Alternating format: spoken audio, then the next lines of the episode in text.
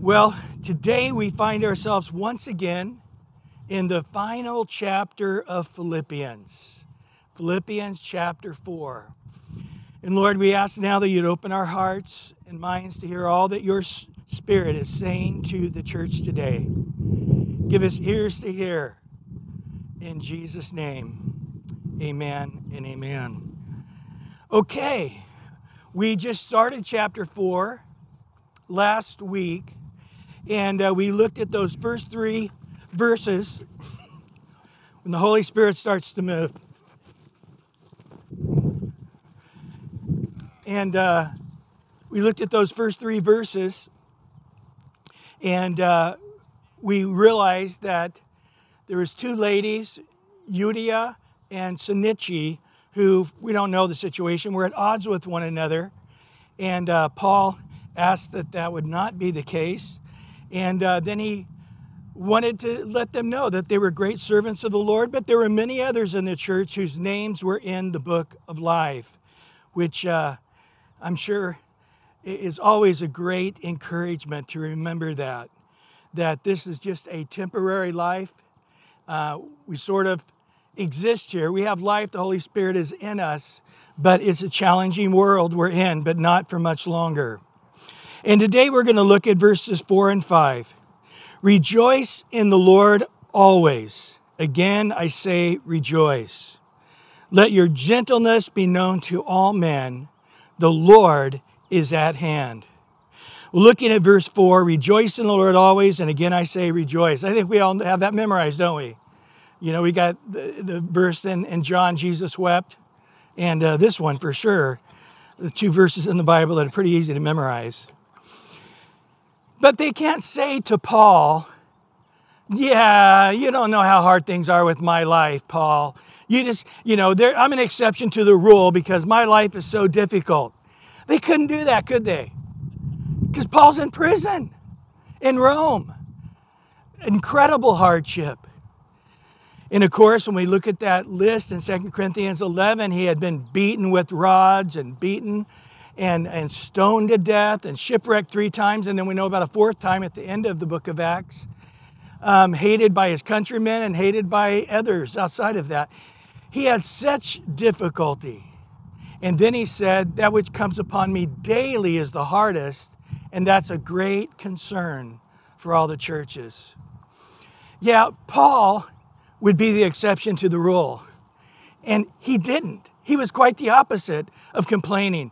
A matter of fact, you guys remember how the church in Philippi, reaching the Gentiles, they, they were out in the river each week, and, and there was a lot of Jewish ladies and, and others um, that he preached to, but the gospel reached the Gentiles when he was arrested and beaten and thrown into dungeon and after being beaten with rods and all, yeah, um, then what happened was, thank you very much.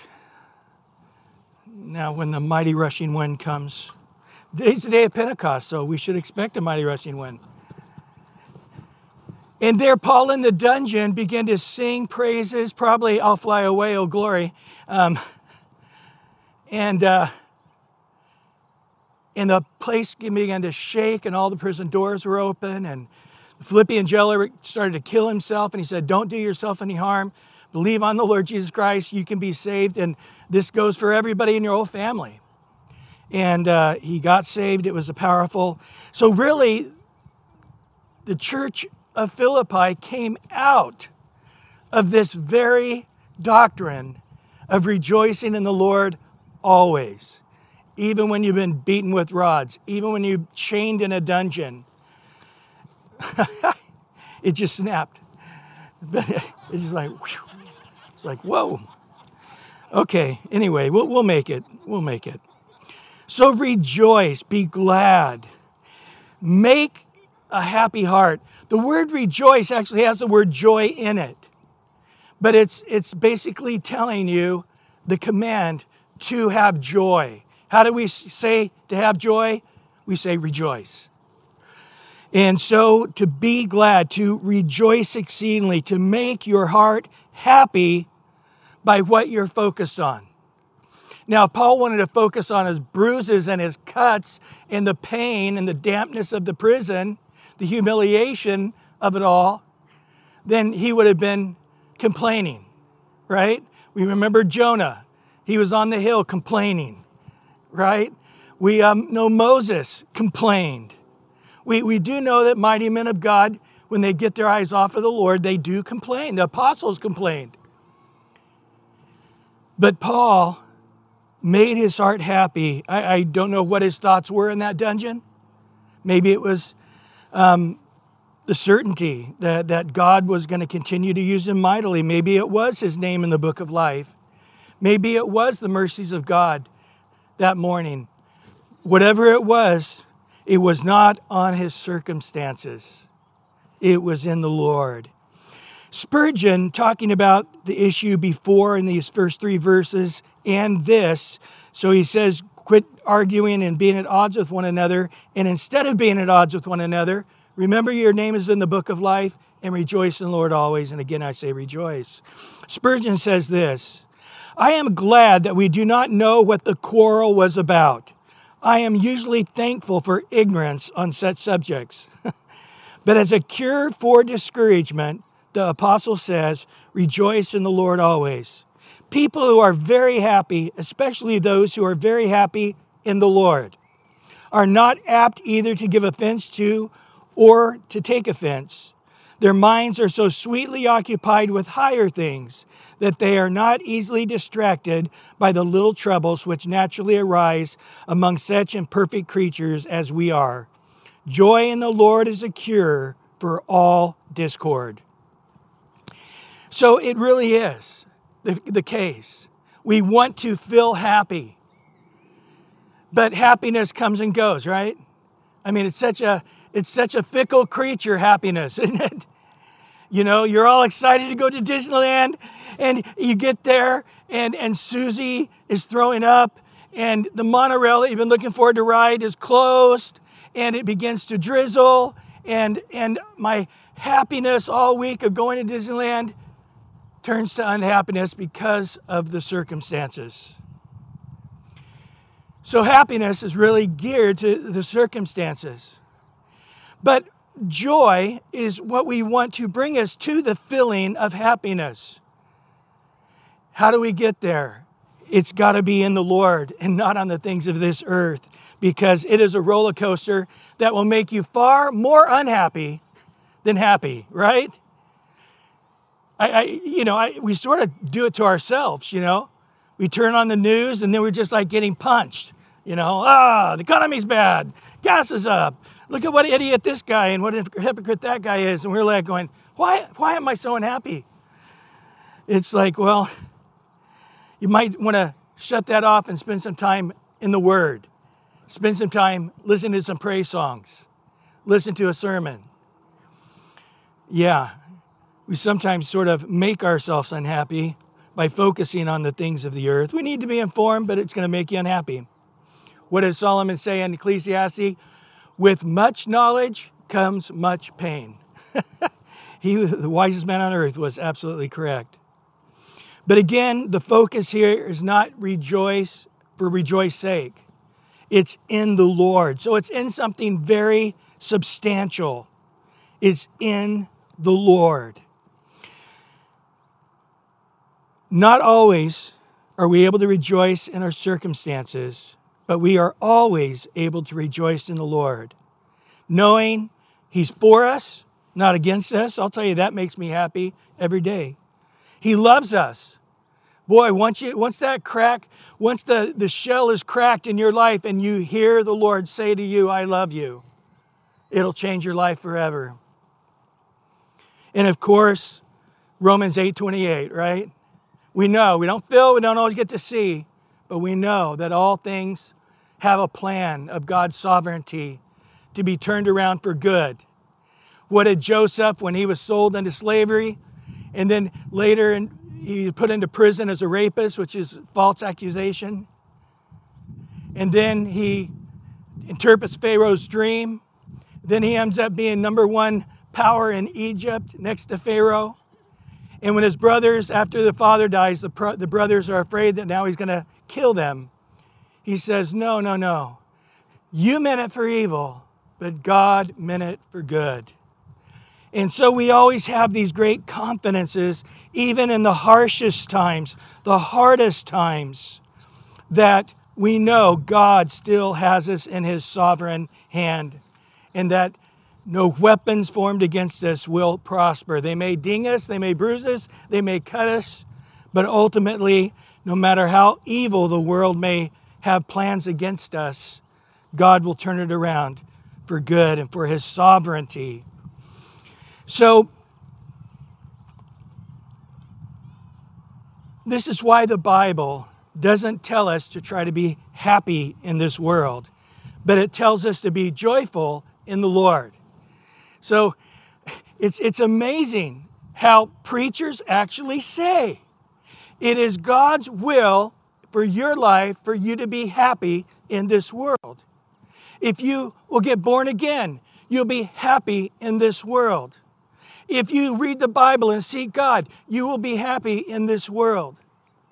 The Bible, a matter of fact, I think it even says the opposite of that. In this world, you'll have many tribulations, but be of good cheer or rejoice in the Lord. Because I've overcome the world, you'll overcome the world. But the Bible says this for us to have joy in the Lord, in heaven, where our name is written in the book of life.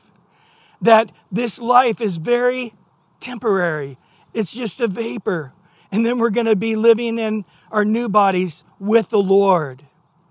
And so we can now take that promise of God to rejoice and to have joy in Him, in His nature, not the nature of this wicked world, in His goodness, not the evil of this world, in His promises, not in the seductive lies of this world, in His peace, that passes all understanding, not the peace of this world. In Nehemiah 8:10 it says the joy of the Lord is your strength.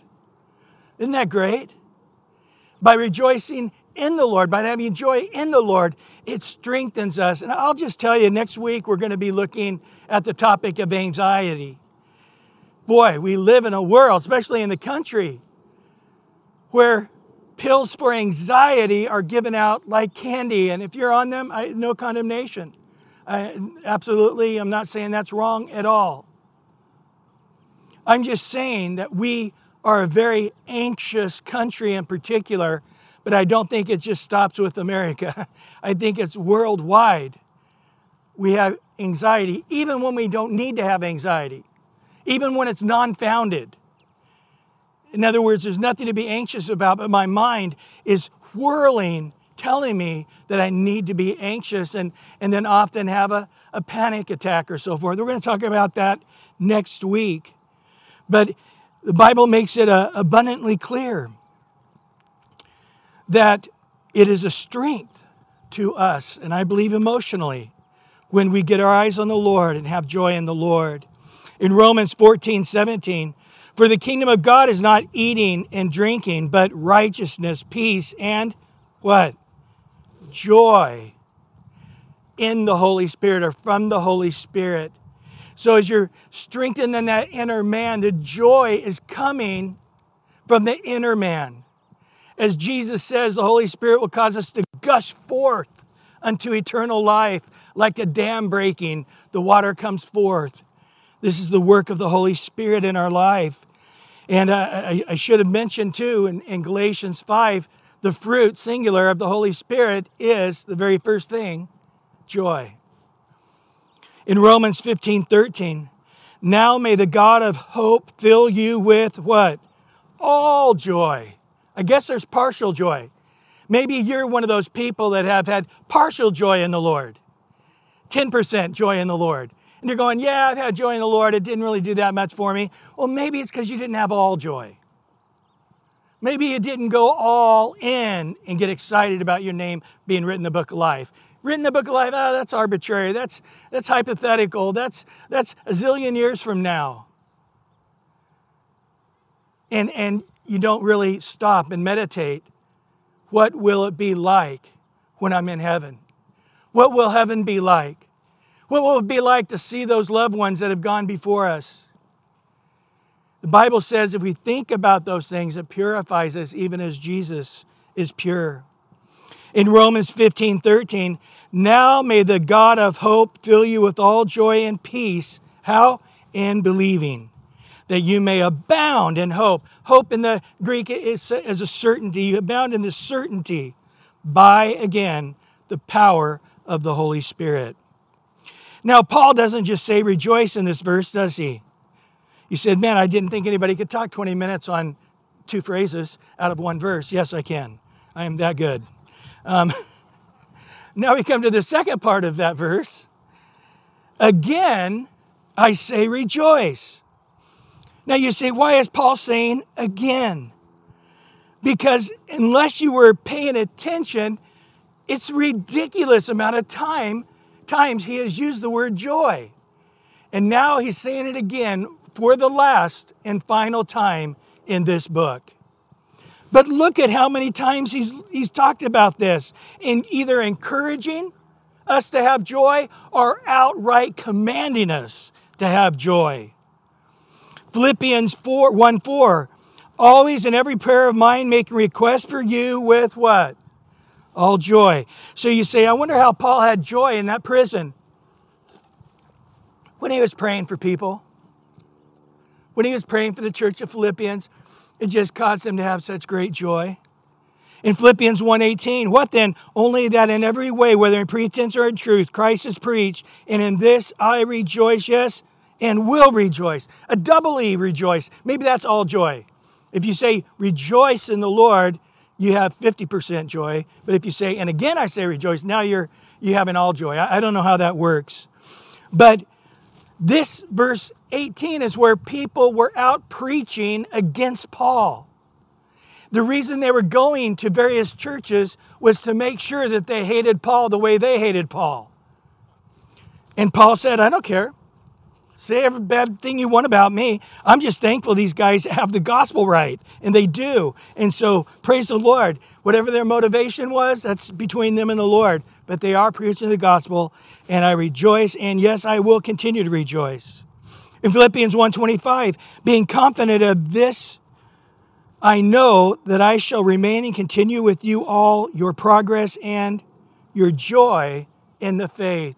Not just having faith, but having joy in the faith. Do you remember that? When you really, maybe when you came to Christ, or maybe there was a moment in your teenage years where you really surrendered to Christ in a new way.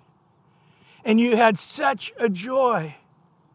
Boy, I can remember that happened a few different times in my Christian walk where I, I just literally for days would just walk around saying, Praise the Lord, hallelujah.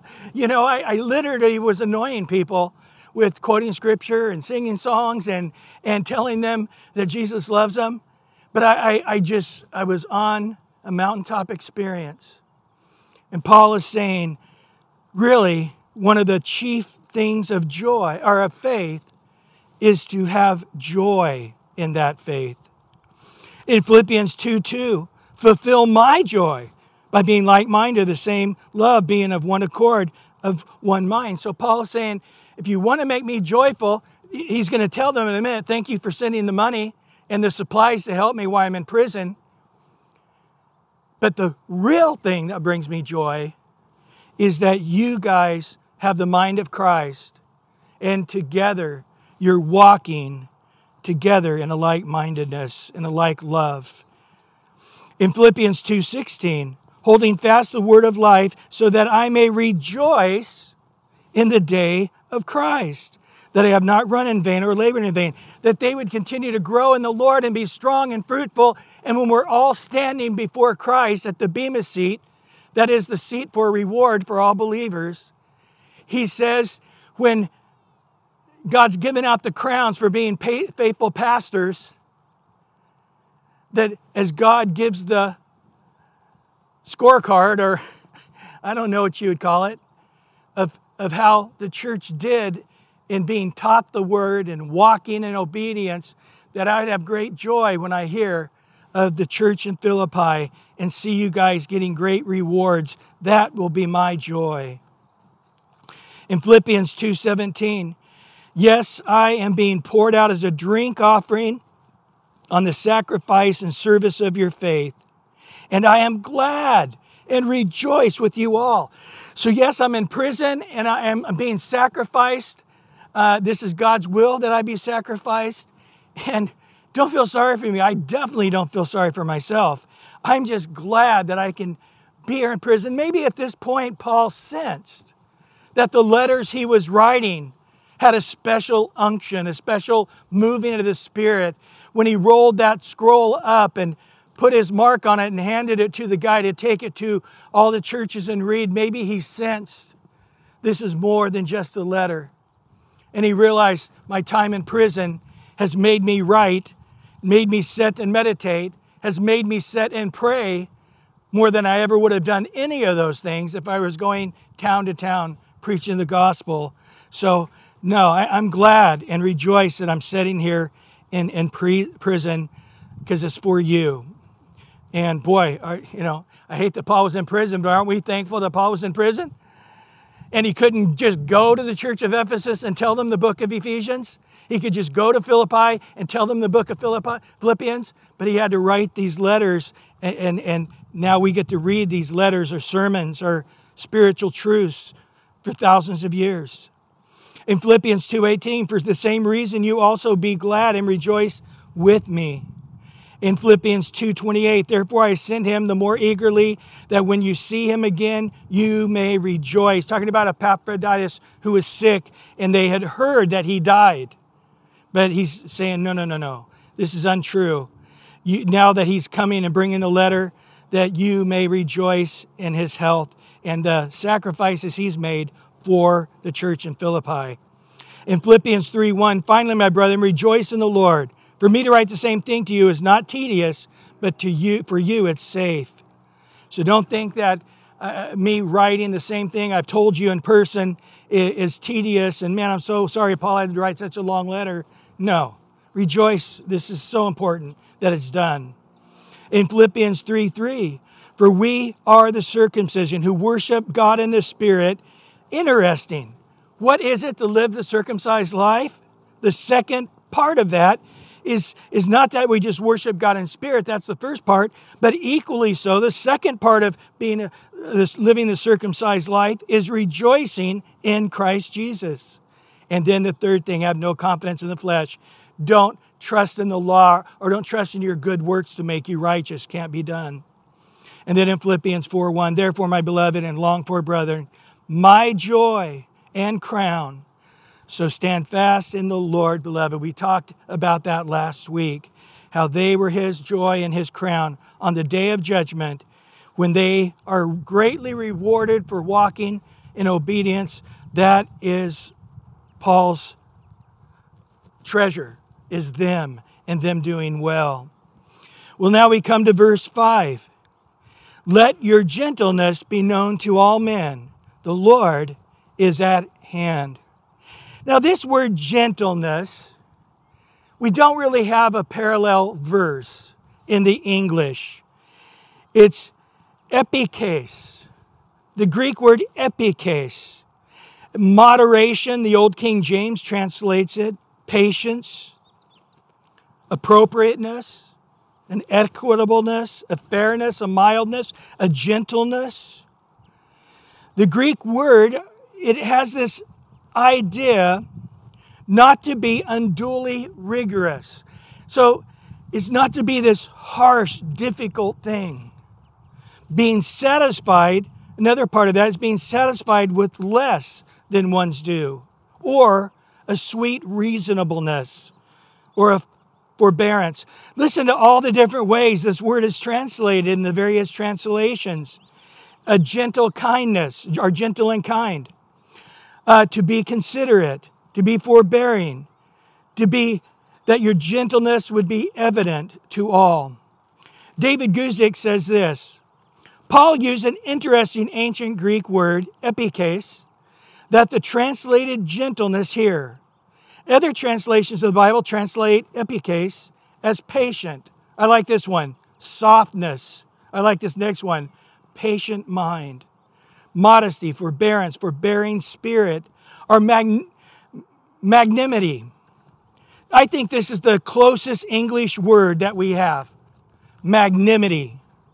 Let me give you the de- definition of this word magnanimity the quality of being magnanimous. I love when the dictionary does that. But, you know, I, I, think we use the word magnanimous more than we use the word magnanimity. Magnanimous, okay.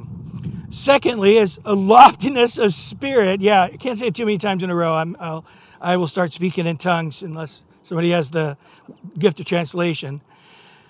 Here's the second definition loftiness of spirit, enabling one to bear trouble calmly, to disdain meaningness and pettiness. I really like that one. Here's the last one to display a noble generosity, especially in the area of forgiveness. You see, I think that that gets it. There's such an overwhelming sense that heaven is so near that there's just this light touch on things of earth. Let's say you come to a bus stop and you wanted to sit down, but the bus is going to be here in one minute, and the bus and the and the seats at the bus stop are are all taken. Would that bother you? Like, oh, I need to sit down and I gotta wait one minute. Oh.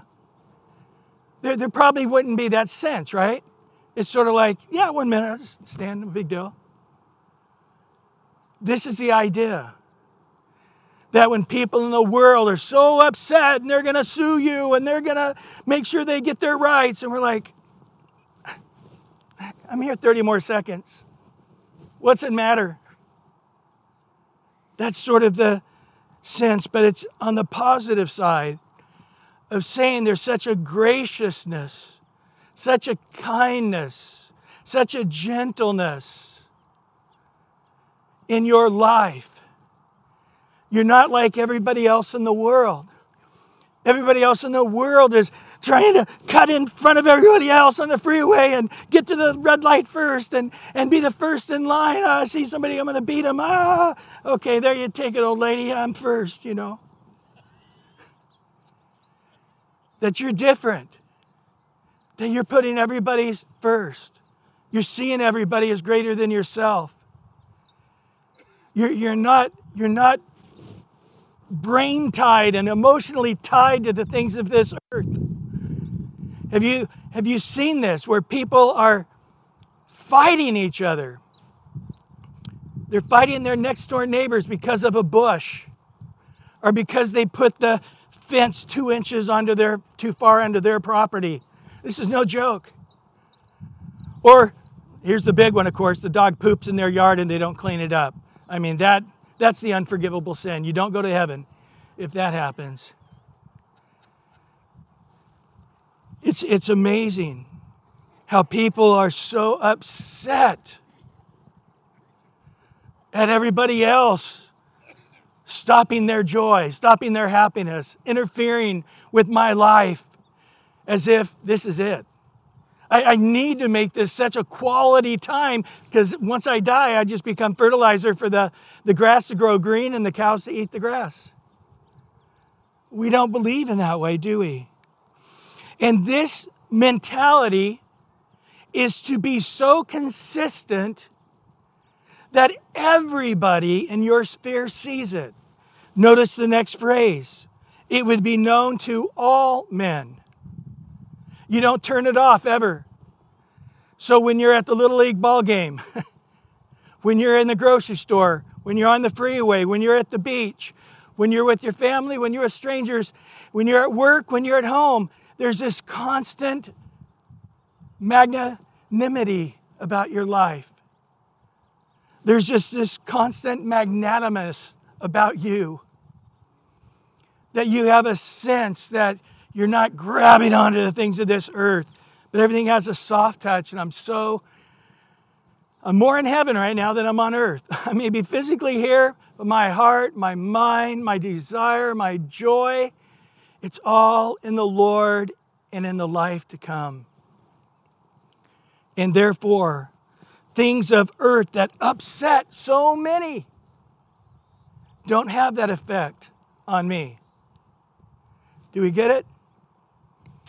And then he says this phrase the Lord is at hand. I guess in one sense, this could just be the Lord's next to you, He's watching. But almost no commentary sees it as that way. they almost all see it as saying the Lord is returning. The rapture is about ready to happen. It's interesting in Peter, I don't have the verse here in the notes, but you know, one of the signs of the times is people saying, You've always been saying Christ is going to return. Has he? No, everything's been the same. You get us all excited and then we're let down. But one of the signs is people hardening their hearts about being ready for the imminent, imminent return of Christ. So we don't want that. We want to have this heart that the Lord's coming back at any time, any moment. And so it's interesting that this is what the Bible teaches us through the apostles' excitement and example. Did you know the first generation church, not one or two, several of the apostles fully believed they would see the rapture of the church in their lifetime? Paul, John, Peter, James. Let's look at this together. In 1 Peter or 1 Corinthians chapter 7 verse 29 to 31, but this I say, brethren, what? The time is short. So that from now on even those things even those who have wives should be as though they had none those who weep as though they did not weep, those who rejoice as they though they did not rejoice, those who buy as those who did not possess, and those who use this world as not misusing it, for the form of this world is passing away. Paul goes as far to say, the Lord's coming back so soon, don't even bother to get married. You don't have time to wrestle with the trials of marriage. Look in Hebrews chapter 10 verse 24 to 25. I believe Paul also wrote this book. But he says, Let us consider one another in order to stir up love and good works. Um, and not, verse 25, not forsaking the assembling of ourselves together as the manner of some, but exhorting one another, and so much more as you see the day approaching.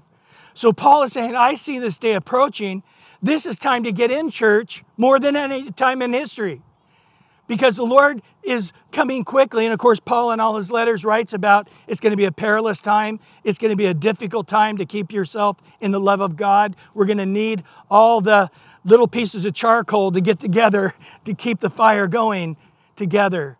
And being by yourself is a very dangerous way to try to make it through the last days. We need to hear good, sound doctrine and teaching. And so he says, man, especially right now, he's saying, right now, more than ever, encourage people to love and good works. Right now, more than ever, encourage people to keep coming to church and be a part of fellowship more than ever because the Lord's coming. Can't you see it? I can see it. In James 5, verse 7 through 9, therefore be patient, brethren, until the coming of the Lord. See how the farmer waits for the precious fruit of the earth, waiting patiently for it until uh, you receive the early and the latter rain? You also be patient, establish your hearts, for the coming of the Lord is at hand. Listen to that again. Establish your hearts, for what? The coming of the Lord is at hand. Do not grumble against one another, brethren, lest you be condemned. Behold, the judge is standing at the door. The Lord's coming back so quick. I, I, he's already at the door. He's opening in the door right now, getting ready to come out. This is how James saw it at his time. Look at Peter in 1 Peter 4 7. The end of all things is at hand.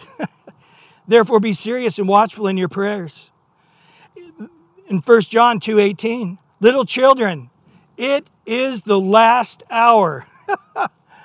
wow. No wonder the Lord showed this guy the book of Revelation, right? Showed him that great thing. He was confident, man, we're not, we, we, you know, nobody knows the, the day or the hour, but I, I, I know I shouldn't say it. Jesus told me that nobody knows the day or the hour, but I think we're there.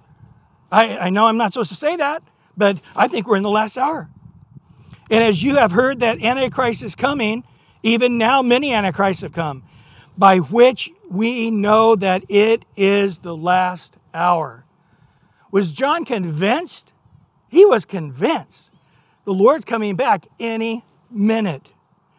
In Revelation 1, verse 1, the revelation of Jesus Christ, which God gave him to show his servants things that must come shortly, which must shortly take place. Things which must shortly take place. And he sent and signified it by his angel and his servant John. You say, man, this is the written word of God. It's inerrant, it's infallible. But these guys were wrong. They weren't in the last hour, they weren't in the days when the rapture of the church was coming. Guys, this is the point that every generation, including the first generation, had this expectancy that the signs of the times are showing the Lord is coming now. Now, I don't know if the Lord's coming back, but we should all believe that it is. And man, I'll tell you, I see the signs of the time.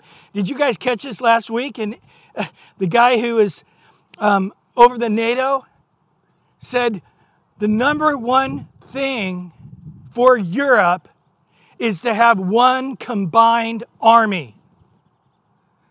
Guys, I don't know if you realize, but the Antichrist is coming out of the revived Roman Empire, which is most of Europe, and Istanbul, Turkey. And out of that, one of the smaller, insignificant countries of Europe, the Antichrist is going to come out, take over three other countries, and then he's going to become the leader of that Roman Empire with an army, with a one world currency, and then eventually a one world religion. I don't know if you saw this last week, but for the first time since World War II, Germany is spending billions of dollars to bolster their military.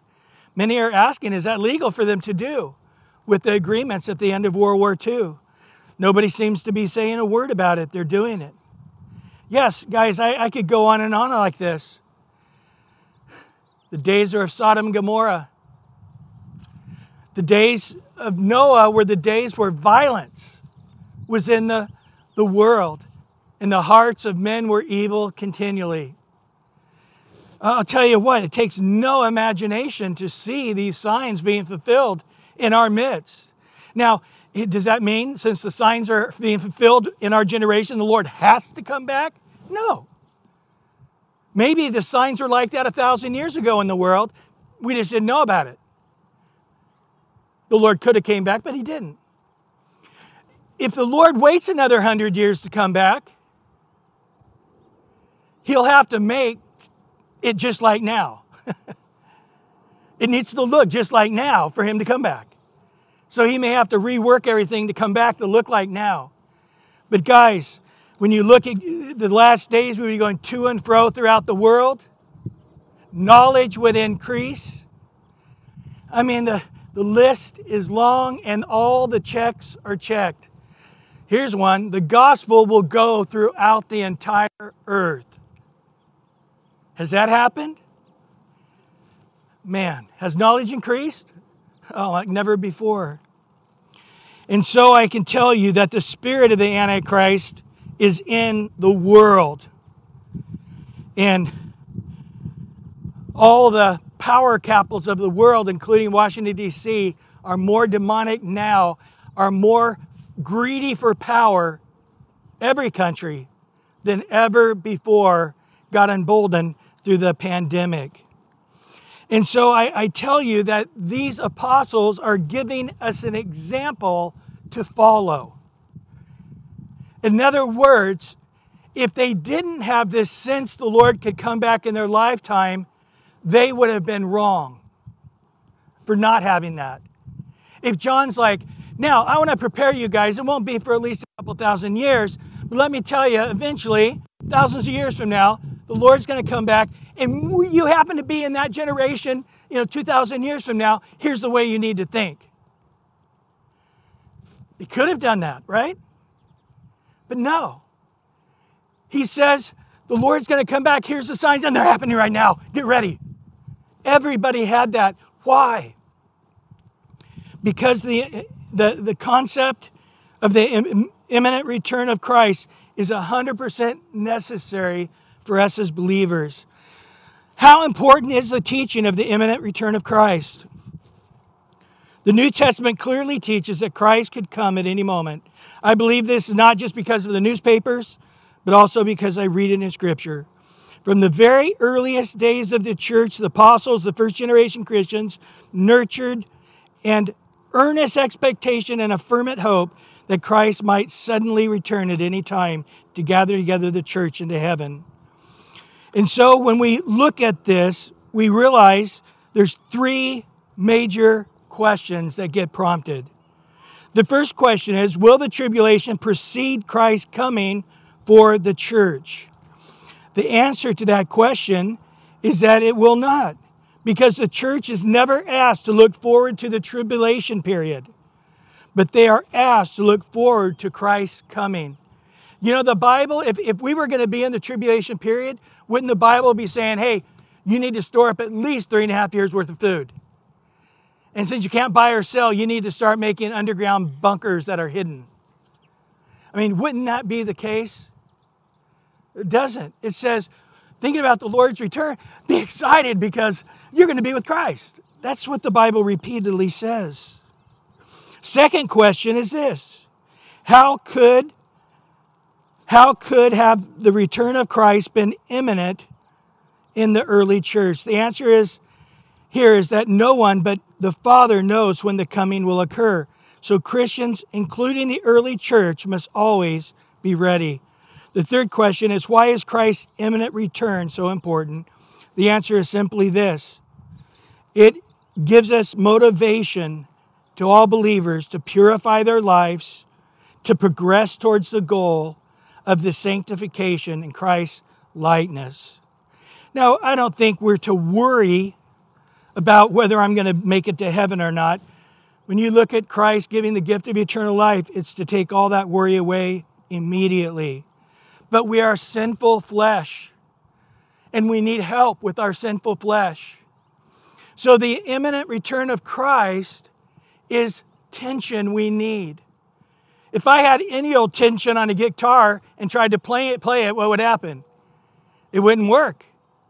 I've got to tighten every string. Sometimes it sounds like they're getting ready to snap, but they don't. And then you get all the strings in tune. A lot of tension in those strings.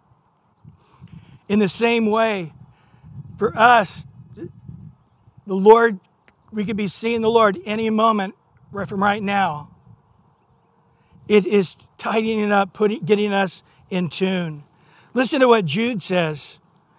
But you, beloved, building yourself up in the most holy faith, in verse 20 to 23, praying in the Holy Spirit, keep yourself in the love of God, looking for the mercy of our Lord Jesus into eternal life. And on some have compassion, making a distinction, but others save with fear, pulling them out of the fire, hating even the garments defiled by the flesh. So Jude sees a picture of right before the rapture, there's people that are sinning, their clothes still smell like their sin, and you're grabbing a hold of their shoulder, and hey, you're supposed to be raptured. And as their little butt gets singed, they get pulled into heaven. And then Jude, verse 24 to 25, then makes the doctrinal point. Now to him who's able to keep you from stumbling to present you faultless before the presence of his glory with exceeding joy. To God, our Savior alone, who alone is wise, be glory, majesty, dominion, power, both now and forevermore. Amen. So he's saying here, guys, keep yourself in the love of God. I think knowing that Christ could come any moment helps us to do that. Keep a life of prayer. I think thinking the Lord could come back any moment does that. So, the threefold call of the imminence of the doctrine is to wake up and cause us to walk in obedience now, to throw off the works of darkness, and to put on the garments of the holy living. I'm going to close with this final verse of Paul. And do this, knowing the time. It is now high time to awake out of sleep, for now our salvation is nearer than when we first believed. The night is far spent, the day is at hand. Therefore, let us cast off the works of darkness. Let us put on the armor of light.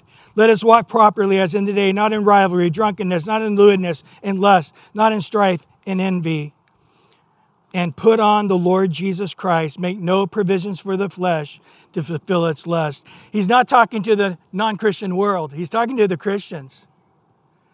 And you see, the Christians here have become so sluggish that they sound like the world.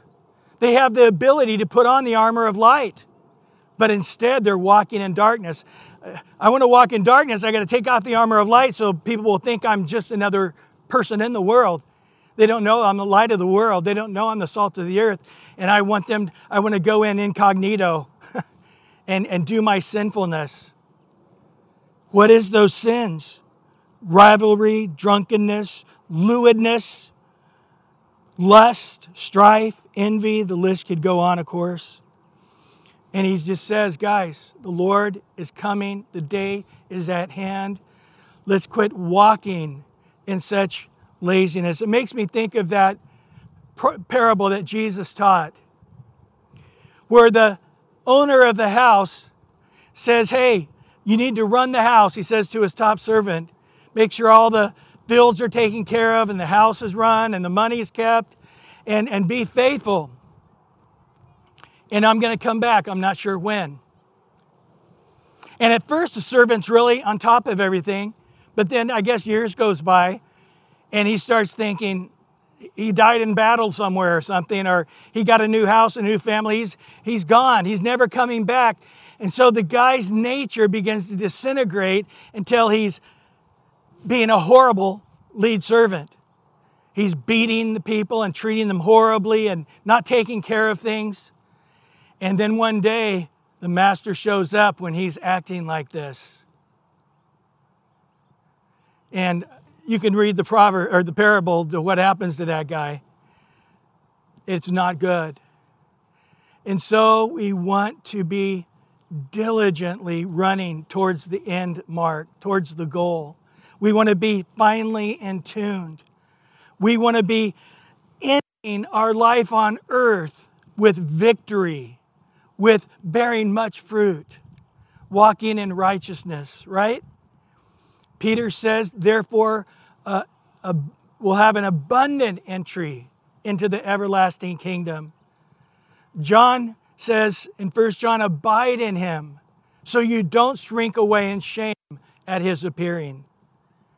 So there's two sides of that coin.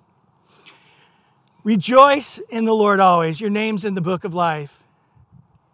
For the final time, Paul will say, Rejoice. And then let your magnanimity be evident to all men. Because the Lord's at hand. Amen. Lord, thank you for your word today. And we know that your Holy Spirit has to give us that conviction, that fear of the Lord that gains knowledge, that fear of the Lord that gains wisdom, that fear of the Lord that causes us to depart from evil. Lord, we ask today that the holy fear of God would fall, fall upon us and greatly convict us. To have a sense that you have called us not in uncleanness, but in cleanness and holiness. that you called us children of light, that we would walk in children of light. As right now your word goes forth, I know there's some people walking in darkness. Lord, as I've meditated on this this week, you've revealed things in my own heart that are not keeping me in tune. Lord, let all of us not just hear a sermon and eat some donuts and have some coffee and leave. Lord, we ask that we would have a moment here where we could come out here and stack a bunch of rocks and say, This is where the Lord met us. Today is the day of Pentecost. Oh, how the fire fell.